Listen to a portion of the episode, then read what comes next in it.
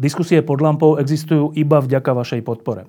Ak považujete program pod lampou za zmysluplný, pomôže nám už 1 euro za diskusiu. Vopred vám veľmi ďakujeme.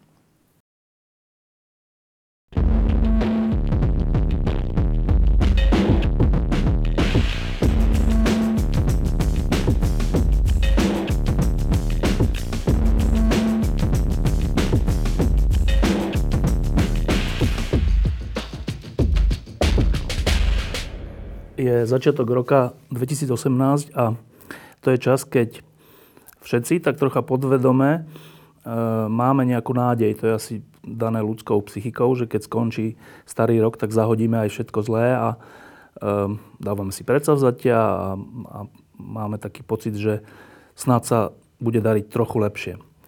Na Slovensku špeciálne tento rok 2018 je vnímaný s istou nádejou aj preto, že v histórii tie tzv. osmičkové roky prinášali všelijaké zvraty, často zvraty k lepšiemu. Preto som zavolal Františka Mikloška, aby som sa ho opýtal, že či e, toto naše e, nádejanie sa v súvislosti s číslom e, nie je troška nejaká pohanská vec, že čísla, čo to je? To je nejaká mágia alebo tak? A potom sa budeme rozprávať troška aj vážnejšie o tom, že čo ten rok e, prináša a čo už vlastne priniesol hneď na začiatku. Tak najprv k tomu osmičkovému roku. E, ty veríš na čísla? E, ty ma tlačíš do pohanskej roviny, ale ja sa veľmi rýchlo prešimkiem do teologickej roviny. Kresťanstvo pozná tri základné čnosti človeka, to je viera, nádej a láska. E, viera dáva človeku silu, oporný bod v jeho vnútri. E, láska je akýmsi završením, zároveň prináša pokoj človeku, zadosučinenie, rozvíja celý svet. Ale taká naj, najpoetickejšia je nádej, pretože nádej to sú sny. Hovoril mi raz ešte v tom prvom volebnom období Zdenek Ičínsky, ktorý bol prvý podpredseda federálneho zhromaždenia, že on má rád slovenské sny. Ak my dnes hovoríme o tom, že slovenský príbeh je úspešný, a to počúvame často z úst najvyšších predstaviteľov, ale aj publicistov a podobne, tak e, je to o tom, že to, to je naplňanie práve týchto snov, ale ja by som dodal, že to je také trpezlivé naplňanie tých snov. My sme tak trošku konzervatívny národ a trvá nám všetko tak pomalšie, ale osobne si myslím, že to môže byť nejakou aj výhodou, pretože to pomalšie zase dáva možnosť nejakým spôsobom organicky nakoniec dozrieť a, a prerásť do, by som povedal, ďaleko väčších rozmerov. Slovenský úspešný príbeh je o naplňaní týchto nádejí. Nakoniec osmičkový rok v 68. bol o naplňaní nádeje. 88. to bolo tiež akési... 20 rokov sa zdalo, na Slovensku nič neexistuje, ale predsa tu niečo bolo. To sú není, Slovensko neprežíva len útlmy, tu niečo pomalinky rastie. Tu boli vždy ľudia, ktorí, ktorí boli nositeľmi niečoho a pomaly od človeka k človeku sa to rozširovalo, až, až to malo zrazu takýto aj mohutný charakter. Takisto potom, potom ten 98. A ja si myslím, že že niečo takisto dnes dozrieva na Slovensku. Ja som nedávno mal možnosť hovoriť s jedným priateľom, intelektuálom, vysoko postaveným in, e, e, pedagógom v Budapešti. A on mi hovoril, že tá situácia v Maďarsku je depresívna. Že tam ani nevyrastá nejaká alternatíva, čiže tam není, není sa ani čoho chytiť, alebo tam ako keby nebola až, neexistovali tie nejaké oporné body tej nádeje. Ja si myslím, že na Slovensku niečo takéto existuje. Chodím vám po Slovensku, stretávam sa aj s mladými ľuďmi. Všade sú veľmi zaujímaví ľudia. Publicisti sú zaujímaví, novinári sú zaujímaví. Vidíme to dnes už v rôznych médiách. A ja si myslím, že znovu tu dozrieva niečo. Dozrieva tu jeden taký, by som povedal, jeden vektor, že musíme si nejakým spôsobom poradiť s korupciou. A to je strašne dôležité. Ja neviem, čo nám prinesú najbližšie voľby. Samozrejme, najprv sú komunálne, potom prezidentské a potom teda parlamentné. Ale dozrievame do tohto bodu, že z tohto sa musíme nejakým spôsobom, keď už nie zbaviť, lebo to je ľudská vlastnosť, ale musíme sa s tým poza, nejako popasovať a musíme, musíme to prekonať. A tu vidím tu nádej, že znovu sa nám podarí posunúť tie slovenské dejiny dopredu. Tá nádej je snom, ale tá nádej je aj takým celkom reálnym snom. Mám sa o čo opierať pri tom sne. Ehm, keď hovoríš, že hm, často počúvame a čítame o slovenskom úspešnom príbehu, tak e, to má také dva hm, rozmery. Jeden je ten, že hm, Slovensko dokázalo, že vie existovať, že vie mať svoj rozpočet a svoju národnú banku a najprv svoju menu a teraz euro. E, po formálnej stránke, stránke je to úspešný príbeh v tom zmysle, že e, prežili sme. E, ale je aj neformálna stránka a to je to, že ako tu prežívame, ako spravujeme tento štát, ako sa tu navzájom k sebe správame, aké sú vzťahy medzi ústavnými činiteľmi, aký príklad to dáva celej verejnosti a tak. V tomto zmysle, v tom druhom, sme úspešný príbeh? Dominika Tatárku sa raz opýtali, že ako by vedel jednou vetou charakterizovať slovenský národ. A on povedal, že sme národ, ktorý sa väčšine oslobodzuje. Ja si myslím, že on to nemyslel len, že sa oslobodzuje od nejakých utláčateľov, ale že sa aj vnútorne oslobodzuje. Proste súčasťou našich dejín je tá polarita medzi medzi niečím takým zlým, primitívnym, vulgárnym a medzi niečím veľmi pek, pekným. Je to stály zápas. E, to primitívne a vulgárne je stále v nás. Ja som to teraz videl pri odozdávaní tých štátnych vyznamenaní. To, čo to vyvolalo, ale to vyvolalo nielen v tých diskusiách na tých internetových stránkach, kde to, bolo, kde to hraničilo skutočne až s takým posledným nevkusom, ale to, kto toho sa zapojili a na čelo toho sa postavili publicisti, známi publicisti poslanci. A, po, a poslanci a politici, no ja som sa trošku striasol. Viete, ja som, ja som si myslel, že povedzme, keď prišla tá vulgarita, taká tá zlosť až nenávisť, v časoch mečiarizmu, tak som myslel, že, to sprevá, že je to sprevádzané, proste, že je to dôsledok toho, že, že to Slovensko zostalo zneistené zrazu po páde komunizmu. Začala veľmi narastať nezamestnanosť a takéto situácie proste umožňujú vznik agresivity a ľudia hľadajú nejakého vodcu, aby, aby, aby zahnali ten strach. No lenže dnes taká situácia nie je. My nie sme v takej situácii zúfalej. Všetky tie ekonomické ukazovatele hovoria, že ideme skôr k lepšiemu. A napriek tomu, pri takomto nečakanom momente, ako bolo odozvanie štátnych vyznamenaní, sa znovu objavila tá nenávisť tá zlosť a tá vulgarita, taká až primitívnosť. A ja si osobne myslím, že toto, je, toto znamená, že toto není vyvolávané len tým, že sa ľudia majú zle. že sa majú ľudia zle, ale že je to niečo v nás. Že je to niečo v nás hlboko prítomné. Ja si myslím, že takáto vulgarita vlastne sa objavila, objavila proste aj za slovenského štátu vojnového, že vtedy tí ľudia, ktorí niesli v sebe túto nenávisť a vulgaritu, sa dostali k moci a samozrejme na nich sa potom napojili tí, ktorí tu sú vždy pripravení a disponovaní. Lenže to by nás malo práve, práve nejakým spôsobom vážne upozorniť že toto je v nás, ale pozrieme sa, kam tá, došla tá vulgarita. V tom 45. tá Slovenská republika zostala v troskách. Aj morálne zostala úplne otrasená a potom aj nakoniec ekonomicky. A teda zápas s touto vulgaritou, s touto primitívnosťou je zápas o Slovensko, je zápas o túto krajinu. Ak niekto hovorí, že mu záleží na Slovenskej republike, tak si musí uvedomiť tento rozmer Slovenska, že je toto v nás. E, zase ten, tie primitívne reakcie mali dve roviny. Jedna bola, že vyznamenanie dostal Fedor Gál a hneď sa zdvihli hlasy, že Žid a tak. To bolo mimochodom aj minulý rok pri, pri vyhlasovaniach, že, že sú tu ľudia, ktorí si vyhľadajú, kto je akého pôvodu a podľa toho potom hodnotia, že či to vyznamenanie je právom alebo nie. Čo je hrozné, to sa, to sa naozaj ťaha od slovenského štátu asi aj skôr.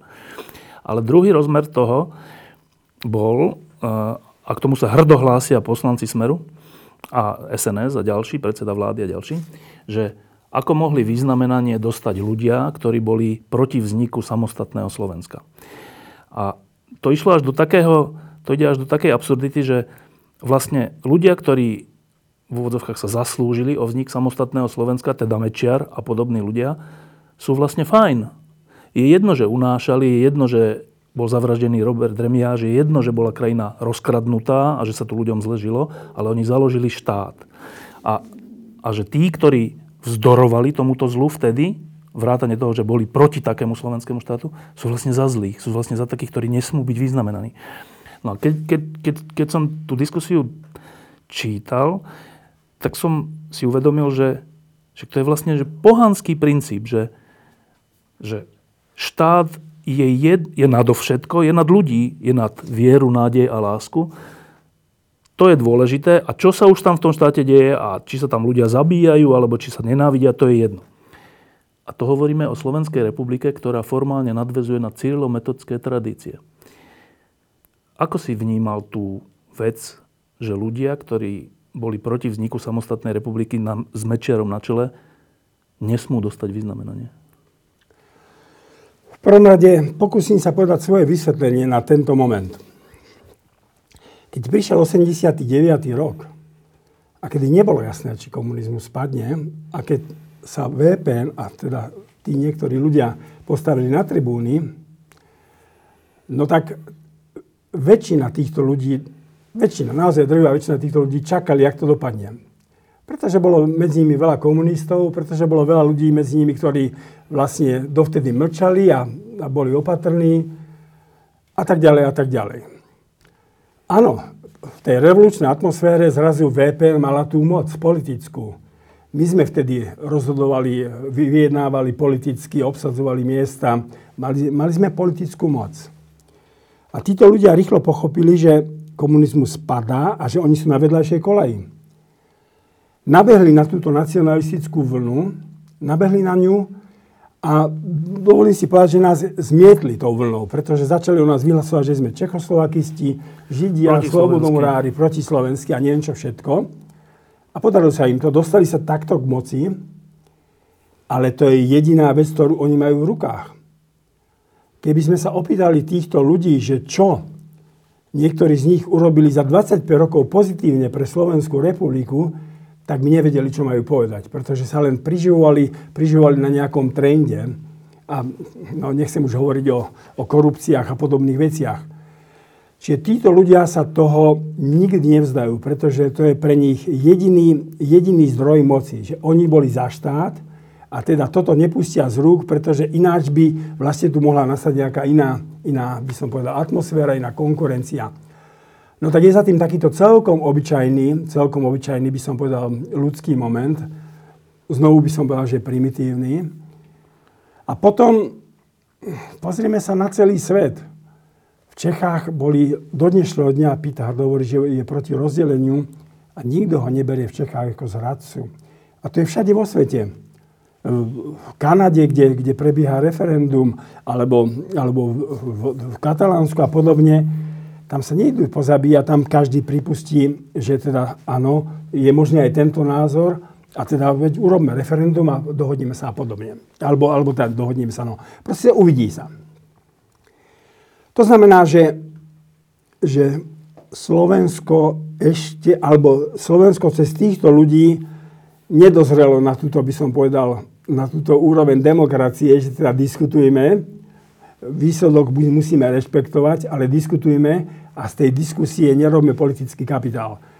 Toto je vec, ktorá bohužiaľ asi bude ešte dlho trvať. Možno, možno by som povedal, trošku pôjde do útlmu s odchodom tejto generácie, ktorá, ktorá bola pritom a ktorá toto si nepustí z rúk. Možno, možno sa to potom trošku upraví. A čo by som ešte dodal? Mne raz povedal jeden z nich, že všimol si si, my sme už teraz pri 25. výročí ústavy, pred rokom teda? Teda minulý rok, my sme už tak povedali, že prekonajme tie, tie ako... Kto bol za a proti? Kto bol za a proti a poďme teda. No ale znovu, znovu, oni majú byť tí, ktorí nám dávajú tú milosť. A ja mám byť ten, ktorý ďakujem teda, že naozaj som bol zobraný že na milosť. Že mi odpustené. Že mi odpustené, že som vtedy bol proti vzniku štátu. Pričom, veď teda Pozrieme sa na, na životy a príbehy tých ľudí, ktorí boli aj proti a podobne. Čiže to je, to je všetko, by som povedal, jednorozmerné, jednorozmerné chápanie a našou povinnosťou je nedať sa tým zvykať. Proste našou povinnosťou si ísť ďalej ísť svojou cestou. Tak ako sme kráčali za komunizmu 20 rokov, jak sme kráčali v tých prvých 20 rokoch, ako nakoniec sme vyzápasili ten zápas a vrátili sme sa do Európy. Kráčajme si svojou cestou, podstatné, čo človek nosí v sebe. Ešte k tomu, že kto bol za a kto bol proti, veď ja si pamätám, že proti rozdeleniu Československa bol samotný Mečiar. Však hovoril, že, že tých Čechov dokopeme do federácie, čiže hovoriť o tom, že kto bol za a proti je aj, v to, z tohto úplne milné. Uh, chcem sa ťa opýtať, uh, Slovenský predseda vlády hovorí, že je jeden z posledných politikov, ktorý bol pritom a bol za vznik Slovenskej republiky. No, tak ja si pamätám, že on ako člen SD bol člen SDL a SDL bola predsa proti rozdeleniu Československa, nie? SDL bola v zvláštnej situácii, pretože vo vystúpeniach boli za udržanie Československa, ale pri hlasovaní hlasovali teda, či povedzme pri zvrchovanosti tí poslanci, ktorí vystúpili, boli za Československo, ale v zápätí hlasovali za zvrchovanosť. No. no čiže tak, tak mám v, ka- v každom vrecku mám nejakú kartu a teda uvidíme, ktorá sadne. No. Čiže e, záverom k tomuto, že samotný ten argument, že kto vtedy z oči voči Mečiarovi a tej hrozbe, ktorá sa potom aj naplnila a Slovensko skoro vypadlo z, z normálnej Európy, kto bol vtedy za alebo proti vzniku E, samostatného Slovenska alebo za a proti zachovaniu Československa. U teba to hrá nejakú rolu? U mňa to nehrá žiadnu rolu. A keby som už chcel byť trošku aj sebavedomý, tak by som povedal, že vďaka tým, ktorí boli vtedy proti Mečiarovi a teda aj proti vzniku štátu, vďaka tým sa Slovensko potom dostalo do európskych štruktúr. Pretože napríklad KDH, veď to nám kričali nám, tam z balkóna, že nechajte ich odísť do minulosti a, a fyzicky tam napadli Jana Čarnogurského. No dobre, ale v tom obrovskom zápase proti, proti tomu mečiarizmu stálo KDH aj Jan Čarnogurský popredí a odtiaľ vyšiel Zurinda aj z SDK a ten prúd potom išiel a, a dotiaľ Slovensko naspäť na tú trajektóriu, ktorú si dneska každý pochvaluje. Ale keby sme boli išli keby sme boli išli s tým prúdom, s tým nacionalistickým, tak nás ani nezoberú vážne vonku. Nebudú vidieť alternatívu v nás. Čiže v tomto smere to je jedno. Nech hovorí pán predseda vlády, čo chce, nech si hovorí, kto chce, čo chce. Nakoniec ten život vždycky, vždycky overí, aj keď to trvá niekedy dlho. A opakujem, treba si podržať svoju normálnu, ľudskú, aj politickú hrdosť a treba si kráčať. Všetko sa raz ukáže. No, Teraz ešte trocha k tej hrubosti. E, rok sa začal jednak e, vyznamenaniami, ktoré asi prvýkrát sa stalo, že, alebo druhýkrát, že vyznamenaní boli, že, že všetci tí vyznamenaní boli, e, že človek sa s nimi mohol stotožniť. Že to neboli takí, že iba účelové nejaké vyznamenania.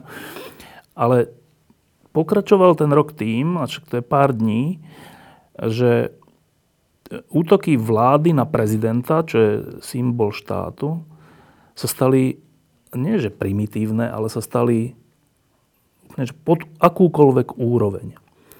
Teraz hovorím o lietadle z Mexika a o výrazoch, ktoré používa minister vnútra. O čom toto hovorí, čo sa týka Slovenska? Ja by som ešte začal krok predtým, a to sú tie vyznamenania. E, u nás je prezident volený priamou voľbou. Čiže to je nejakým spôsobom vždy obraz spoločnosti, ktorá sa rozhodla pre tohto človeka. A tento človek, teda prezident nemá prakticky žiadne právomoci, ale práve povedzme aj pri týchto vyznamenaniach vidno, aká je obrovská síla symbolov. Prezident, tie vyznamenania teraz otvorili ďalší nový problém. Prezident má právo dať vyznamenanie tomu, komu uzná za vhodné. To je kontinuita, jeho, by som povedal, jeho priamej voľby a dotiahnutie do konca. Voči tomu nemá kto čo e, vystupovať. Samozrejme, je, ja dávam právo publicistom a ľuďom, ktorí sa ohlásia a povedia, mal by tam byť aj tento, mal by tam byť aj tento. Je to vlastne zápas o tie symboly, ktoré ale určujú charakter tej krajiny.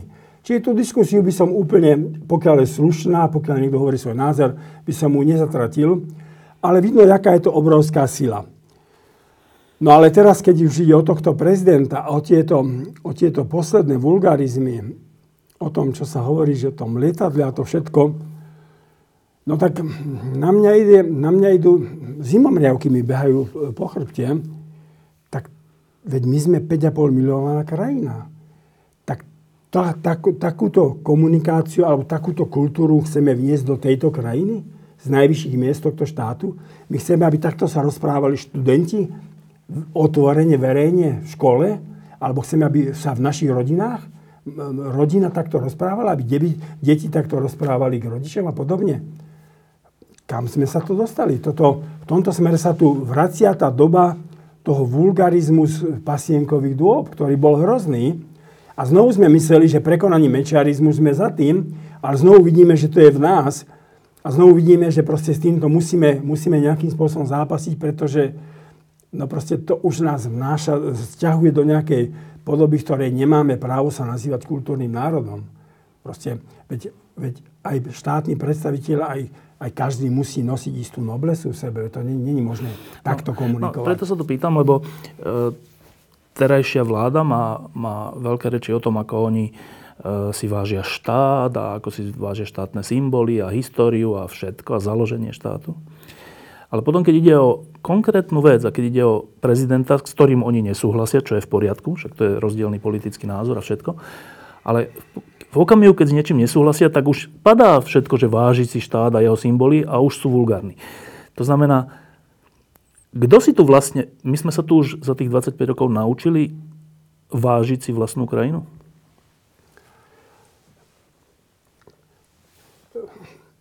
Či to je tým, že nebolo to referendum pri vzniku krajiny, neviem, ale možno, že nepovažujeme ten štát alebo tú krajinu, tú republiku za niečo, čo vzniklo aj môjim prispením a teda musím to nejako zvelaďovať.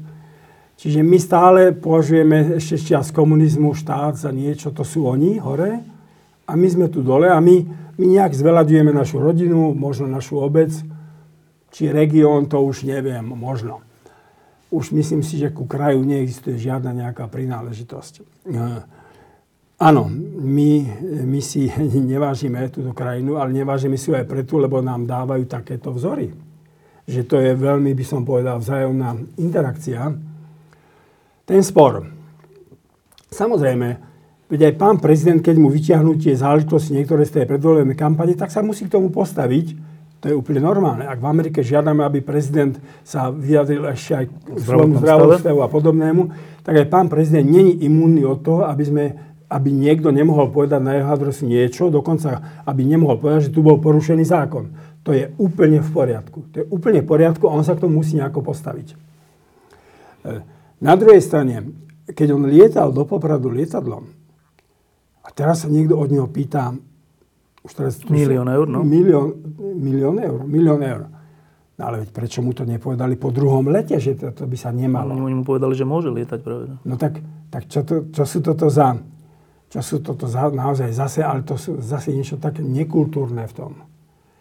Tak nechajú ho lietať a potom povedia, aby to zaplatil, aby ho ne... Čiže to je, znovu je to brnkanie na také, by som povedal, na primitívne, na najnižšie pudy, na nejakú závisť a na niečo, čo si on dovoluje a čo my tu mu čo my tu ako žijeme, no tak všetci, všetci, ktorí sú na vrchole tejto krajiny, si musia uvedomiť, že vzťah a budovanie vzťahu v tejto krajine, že budujú ho aj oni, a ak ho takýmto spôsobom budujú, tak my znovu len prepadáme a znovu z nejakého dna sa bude musieť znovu, by som povedal, doťahovať hore. Sme tu už taký... Ale toto ináč v mnohých výrokoch patrí aj pre opozíciu. To, veď e, politický boj je často tvrdý, ale aj zo strany opozičných politikov niekedy počúvam, že sa nechávajú zviesť do tej vulgárnej polohy. Najmä Matovič a títo ľudia, no. Tak toto, toto takisto musíme veľmi jasne povedať. Tu nemôžeme rozlišovať, proste musíme hovoriť o tú naozaj najvyššiu úroveň. No, my sme tu už jeden takýto veľký spor medzi prezidentom a vládou mali a skončil veľmi tragicky. Jednak únosom, jednak e, vraždou Remiaša a ďalšími vecami. Ehm, nebolo to až tak dávno. Podobá sa to? Tak nie je to tak ďaleko, ale pri týchto, keď cez médiá nastáva takáto komunikácia, tak sa to začína podobať. Začína mi to pripomínať to, čo som zažil vtedy. E, nakoľko je to vážne pre krajinu?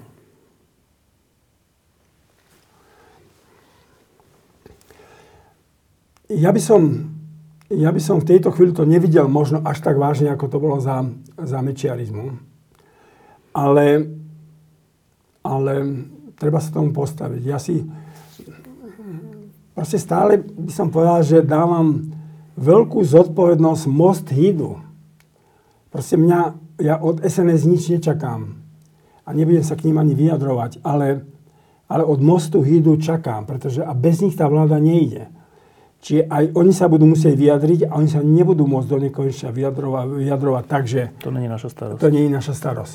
Pretože to je, to je záležitosť, ktorá sa týka dneska celej republiky a ak tu oni chcú pôsobiť ako vládna strana alebo vôbec ako politická síla, tak neexistuje argument, že toto nie je naša starosť. Uh, teraz trocha k tej nádeji. Ty si pred rokom 89, okrem toho, že si bol organizátor sviečkovej demonstrácie, tak ešte roky predtým uh, si sa venoval okrem iného mladým ľuďom a, a povedal by som duchovnému vzdelávaniu. Uh, to boli tie krúžky a podobné veci. A teraz sme v roku 2018 a tu vznikajú veľmi krásne, také zaujímavé iniciatívy mladých ľudí, od tých protikorupčných protestov, čo robili eh, tí dvaja mladí študenti, dokonca stredoškoláci, eh, až po ďalšie a ďalšie iniciatívy. Eh, keď sa pozeráš na dnešných mladých ľudí, vidíš nádej? Isto vidím nádej. Dokonca by som povedal, že veď sledujem všetky tie internetové portále, portály a veľmi rád a cieľene si idem vždy prečítať, keď niečo píšu títo mladí ľudia. Je to veľmi zaujímavé. E, píšu často, alebo aj v týždni, čo sú tie rubriky, žijú niekde vo svete a, a proste píšu niečo, ako vnímajú tú krajinu, ako vnímajú ten svet, ako vznikajú, vnímajú vôbec celé to nejaké, by som povedal, tú hodnotovú konfrontáciu nášho regiónu so svetom a podobne. Je v tom niečo veľmi, veľmi čisté a veľmi zaujímavé. Pre mňa vždy také obohacujúce a navia, navyše prináša mi to nejakú radosť. Proste rád čítam aj na postoji som, ja ne, nediskutujem na internetovom portáli, ale na portáloch, ale, ale, ale som tam pod svojím menom povedal, že sa mi to veľmi páči, pretože je to veľmi, veľmi dobré a veľmi nádejné. Je tu ale jeden problém.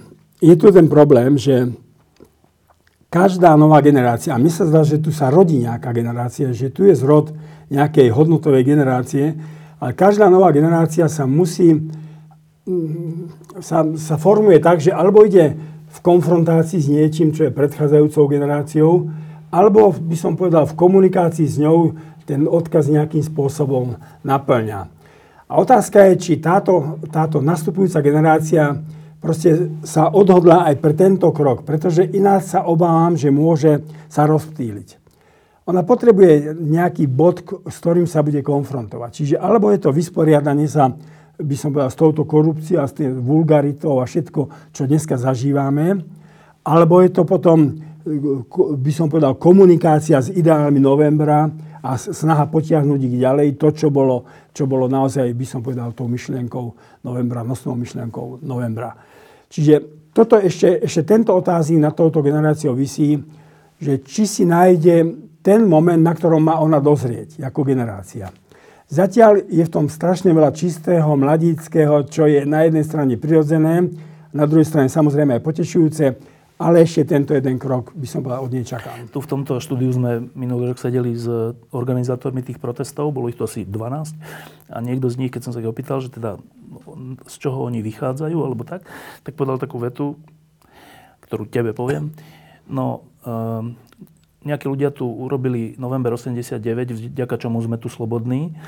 A teraz je na nás, aby sme v tom pokračovali. Čiže skoro by som povedal, že presne hovoria to, čo očakávaš. E, ale je pravda, že e,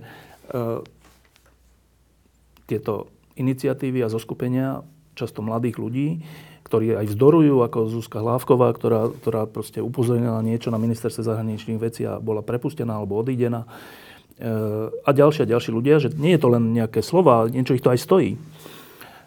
Sú konfrontovaní so, s, s kampaňami proti ním, však to aj títo mladí zažili na vlastnej koži, že, že čo, čo dokážu všelijaké médiá, ktoré im chcú robiť zle. E, to je jedna strana, ale tá druhá strana je, že no ale oni nebudú kandidovať, oni nie sú politická strana a trocha je taký pocit, ako keby, že zatiaľ ešte tá politická mm, opozícia nedozrela na to, aby bola aby, aby ich reprezentovala, tie ich ideály a to, čo chcú. Troška je taký pocit. Na druhej strane, ale keď sme tu nedávno sedeli aj s tebou, tak si hovoril, že keď, ne, keď nebudú hovoriť ľudia, tak budú kričať kamene. Inými slovami, že keď súčasná opozícia také niečo nevygeneruje, tak proste niečo vznikne. Vznikne?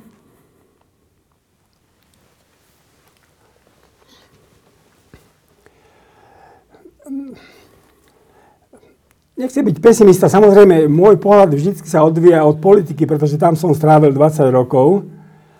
A tam všeli, čo sa rodí, ale zatiaľ sa tam nemám tak veľmi čoho chytiť, tak aby som si myslel, že nastáva, jedna, jediná, nastáva akási alternatíva. To, čo je pozitívne na celom tom opozičnom ťahu, je, že chcú sa vysporiadať s korupciou. Tak ak by to bol prínos tejto opozície, to, ak by toto bol prínos, to je dosť tak to je dosť. Tak to je posunutie, by som povedal, slovenských dejín ďalej. Ale ja nesiem v sebe samozrejme nielen tento politický, ale 20 rokov som robil aj v tajnej cirkvi. A tam sme budovali a tam sme pracovali s takouto mladou generáciou. A ja by som chcel veriť, že tieto, akoby tieto dve moje skúsenosti, teda tá politická, ktorá sa prejavuje dneska v tej opozícii a táto mladí, mladická, ktorá tu rastie, že keby išli paralelne vedľa seba. A tá skúsenosť z tajnej církve alebo z disentu alebo z obdobia komunizmu je, že si to žiada istý čas. E, charakteristikou každej generácie je, že má nejaký spoločný ideál, ale že ten ideál zároveň overí čas. To znamená, že to není len nejaké chvíľkové splanutie a potom to už každý si ide svojou stranou, ale že tomu ideálu žijú. To sme zažili v období komunizmu, že sme za, to, za tým ideálom, by som povedal, náboženskej slobody išli dlhodobo, vlastne 20 rokov sa to budovalo. Potom k tomu pristúpila náboženská sloboda pre všetkých a nakoniec občianská sloboda, čiže to malo svoj vnútorný raz a na tom vyrástla vlastne aj generácia e, prvých ponovembrových politikov. Možno sme ich nevideli až toľko v tej najvyššej politike, ale v tej komunálnej politike, tam som ja všade stretával ľudí, ktorí vyrastali z tohto dlhodobého, by som povedal, procesu. Takže bolo by ideálne, keby to išlo spolu, keby sa to prelínalo. A v čom je ale, v čom je, v čom je čaro tej tých snov? Že vlastne nejakým spôsobom, nejakým spôsobom to riešenie príde samo. No tak ja by som sa neodvážil povedať, že už, už je to tu. Ale tá osmička, tá osmička nás veľmi posunie, pretože v tomto roku, 2018, máme strašne veľa výročí a my vlastne ako keby celé naše moderné dejiny si pripomenieme v tomto 18. roku. Keby sa rozbehla akási diskusia, keby tomu aj týždeň, lampa a ďalšie médiá pomohli, že pokúsime sa reflektovať tieto udalosti, no tak sa posunieme veľmi ďalej, pretože tu na Slovensku chýba aj akýsi predsa väčšinový konsens videnia seba, svojej histórie a podobne. Ešte k tej nádeji. Keď ste e, spolu organizovali, alebo keď si, keď si organizoval sviečkovú demonstráciu v roku 1988. To už síce e, v vtedajšom sovietskom zväze komunistickom bola tzv. perestrojka a všeli, čo sa dalo, ale stále to bol komunistický režim. E, a u nás neviem, či si ty si myslel, že tak rýchlo padne komunizmus. Asi nie. A napriek tomu sa robili takéto veci. Teda dá sa povedať, že v beznádejnej situácii sa roky a roky niečo robilo.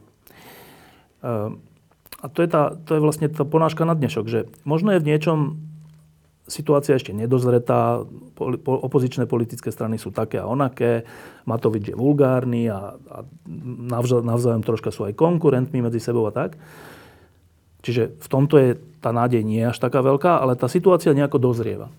Je to nieč- v niečom podobné? Úplne, preto som aj povedal, že vlastne ten posledný krok tej nádeje, ten je taký mystický. To je, to je príbeh napríklad Mojžiša.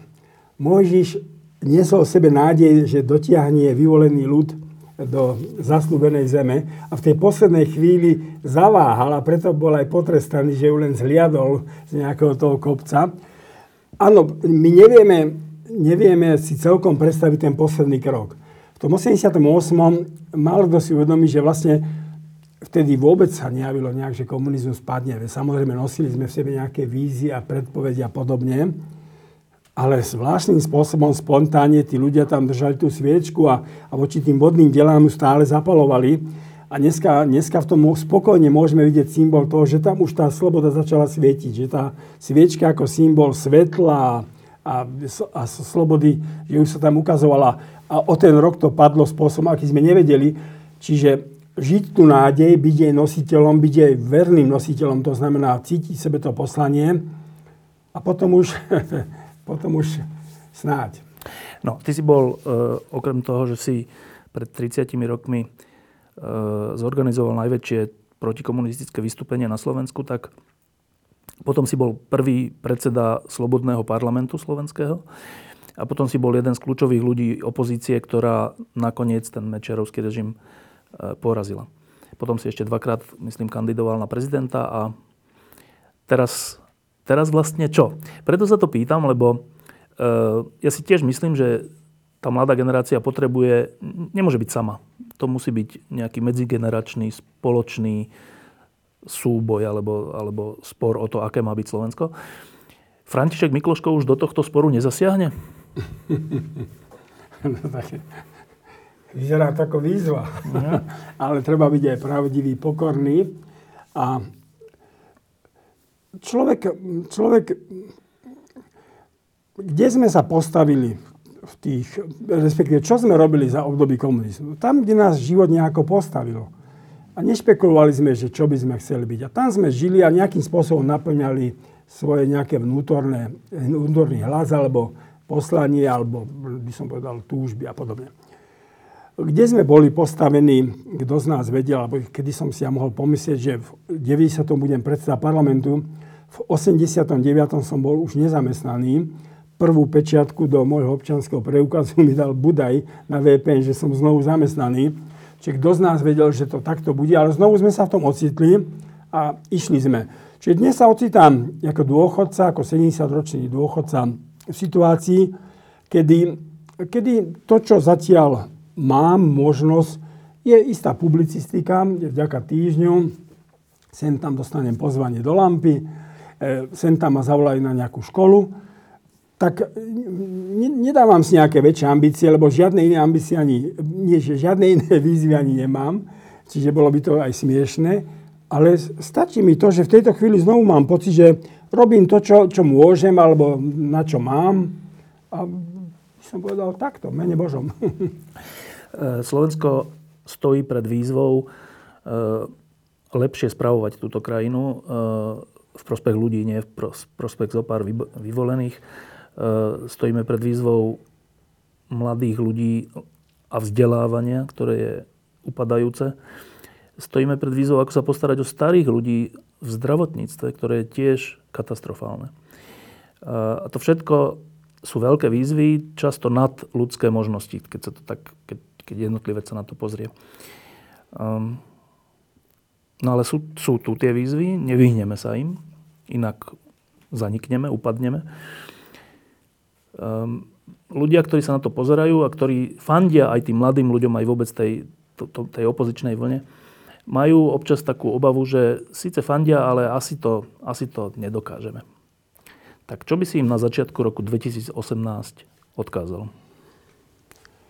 Duch oživuje telo. Proste Áno, telo je čosi fyzické, ale duch tomu dáva, by som povedal, smerovanie a, a dáva mu zmysel. E, ak zoberieme, že táto krajina je tým telom, je to, by som povedal, formálne, spokojne môžeme povedať, že to je istým, isto, isto, isto, fyzické, no? fyzické. No tak to, čo Slovensko môže, alebo jedine, čo môže zachrániť, je proste je duch tejto krajiny. Veľa ľudí odchádza, a nevieme tomu celkom zabrániť, ale tí, ktorí sú tu, tí by si mali uvedomiť, že mali by budovať ducha tejto krajiny. Slušnosti, tolerancie a zároveň kultúry, vzdelanosti. Potom si nás bude každý vážiť aj vo svete. Nie, ak budeme vykrikovať s nejakými, nejakými valaškami. A v tomto smere som takým väčšným optimistom. Vo chvíli, keď som sa stretol so svetým Augustínom a jeho myšlienkami, že vlastne popri tých profánnych dejinách veľkých ríš, vládcov a krutostí a porážok a víťazstiev, um, že vlastne idú také neviditeľné dejiny. De, dejiny budovania toho, tej Božieho štátu, ale to znamená dejiny budovania celkom, by som povedal, často neviditeľného dobra, pravdy, e, by som povedal, spravodlivosti. A toto je, a on, svätý Augustín uzaviera, že toto nakoniec rozhodne o završení dejín a toto je rozhodujúce pre život každej krajiny.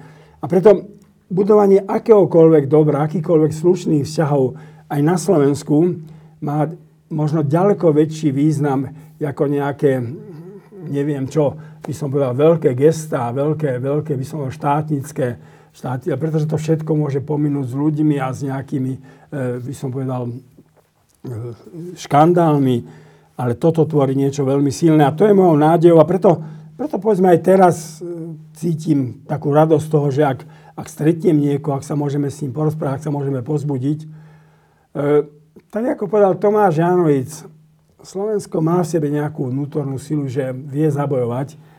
A toto treba pozbudiť do 18. roku, teda 2018. že buďme si vedomi, že máme v sebe danosť tejto schopnosti a že máme v sebe aj strašne veľa dobrého. Také pohostinnosti, priateľskosti, čo nám závidí celý svet. Proste budujeme toto a, ako hovorí Fedor Gál, nositeľ vyznamenia rádu Ludovita Štúra prvej triedy, víťazstvo je definitívne naše. František Mikloško, eh, všetko dobré v roku 2018. Všetko dobré. Uh, úplne na, mimo, že veľký človek vraj sa chystá na Slovensko na budúci týždeň. Uh, má byť v Bratislave človek, ktorý sa modlil pred miliónom ľudí na letnej v roku 89 Václav Malý. Je to pravda? Vieš o tom niečo? Viem o tom niečo viem niečo o tom, aj celom tom, by som povedal, jeho pobyte tu na.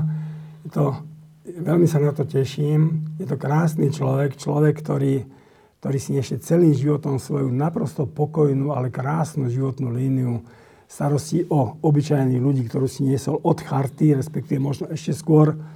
Dnes chodí po svete, navštevuje krajiny, kde prenasledujú kresťanov, nosí im tam nejakú pomoc, pozbudzuje ich, tento človek zavíta na Slovensko, budúci týždeň ja sa veľmi teším a verím, že bude mať aj nejaké vystúpenia niekde, že nás pozbudí. E, troška tak plánujeme, že by sme ho pozvali pod lampu. To je bolo ideálne, ideálne, bude ideálne nielen pre slovenských divákov a poslucháčov, ale takisto pre českých, pretože vďaka televízii Noé hlas zo Slovenska zaznieva aj v Čechách. Veľmi sa tešíme a bude, bude, budú môcť aj ľudia niekde Václava Malého vidieť alebo počuť? V piatok večer o 19. hodine bude býva Sveta Omša pre mládež u Kapucínov. Budúci piatok. Ktorú on vedie? Tu bude mať on. Potom ešte bude býva Omša pre rodiny o 9. ráno u Jezutov, aj tam by on bol. V sobotu? V pia- nedelu. Nedelu. Nedelu. Tešíme sa. Diskusie pod lampou existujú iba vďaka vašej podpore. Ak považujete program pod lampou za zmysluplný, pomôže nám už 1 euro za diskusiu. Vopred vám veľmi ďakujeme.